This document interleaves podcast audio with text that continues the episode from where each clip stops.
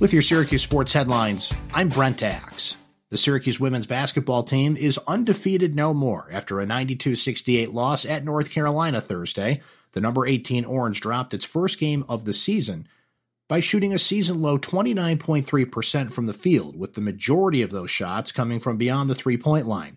Syracuse attempted 36 three pointers and only connected on nine. Before Thursday, Syracuse's season low in field goal percentage was its season opener at Stony Brook in which the Orange finished with a 29.4 shooting percentage. Dino Babers is not sticking his head in the sand. On the day all coaches wax poetic introducing a batch of new recruits, Babers gave a candid appraisal of his standing heading into a new offseason on the heels of an abysmal record. It's not surprising to hear him think he's got young players capable of winning in the ACC. Every coach, especially on this day, inspires hope for the future. Said Babers, quote, I'm fighting, I'm scratching, I'm clawing every day to make sure that I'm around to coach these guys when they get to be juniors and seniors. Babers told that to Matt Park, Syracuse University's in house radio voice, on Wednesday. The highest rated recruit in Syracuse's class at LSU, Ohio State, and others recently dropped in on him just to check Are you sure about this?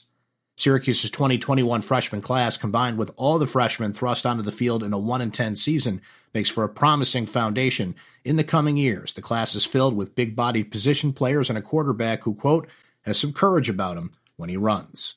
Former Syracuse University quarterback Don McPherson, a longtime champion for college football and helping with the larger issues of society, has earned an award paying tribute to his work.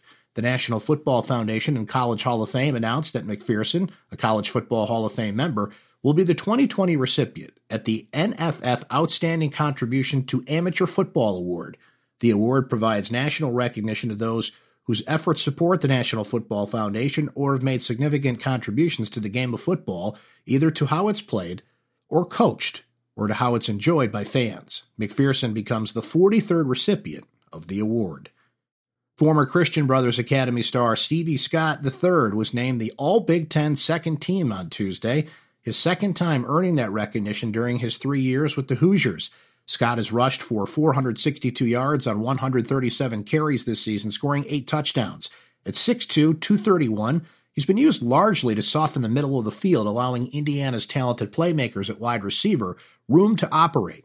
Indiana is 6 and 1 this season, with its only loss coming in a close game against Ohio State. The Hoosier season finale against Purdue was canceled due to positive coronavirus tests with both programs. With your Syracuse sports headlines, I'm Brent Axe.